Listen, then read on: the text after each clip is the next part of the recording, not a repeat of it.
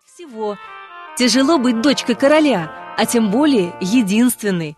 Конечно, ни с кем не надо делить игрушки или донашивать старые вещи, хотя у короля много портных. Но в 10 лет не хотелось думать ни о чем серьезном. Вот погулять бы в лесу, только никто ее не отпустит. Какое же противное слово «нельзя». А ведь в лесу так много интересного. Она много раз слышала про эльфов, но так ни разу их и не увидела. Говорят, у них есть добрые феи, которые исполняют любое твое желание. А у маленькой девочки их столько, и никто другой не может осуществить желаемое. Еще есть скрытные гномы, работающие в темных пещерах, но и к ним ее не отпустят. Похоже, мечтать можно только о драконе. Он сам прилетит, но сколько будет переполоха?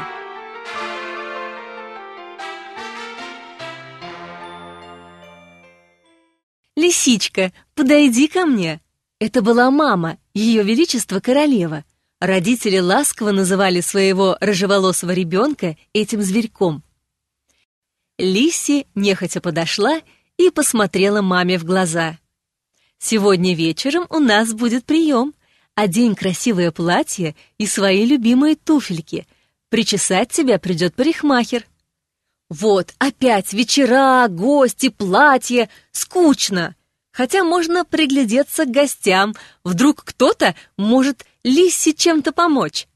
Одев красивое платье и гордо держа голову с пышной прической, вечером она стояла и принимала гостей. Толстые пожилые дяденьки явно ничего необычного в себе не таили. Она мило улыбалась им и направляла к столу. Посетители были совсем неинтересные.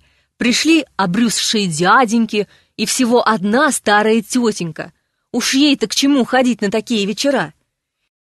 Лисси прошла в зал гостям и скучающе стала слоняться по большому залу.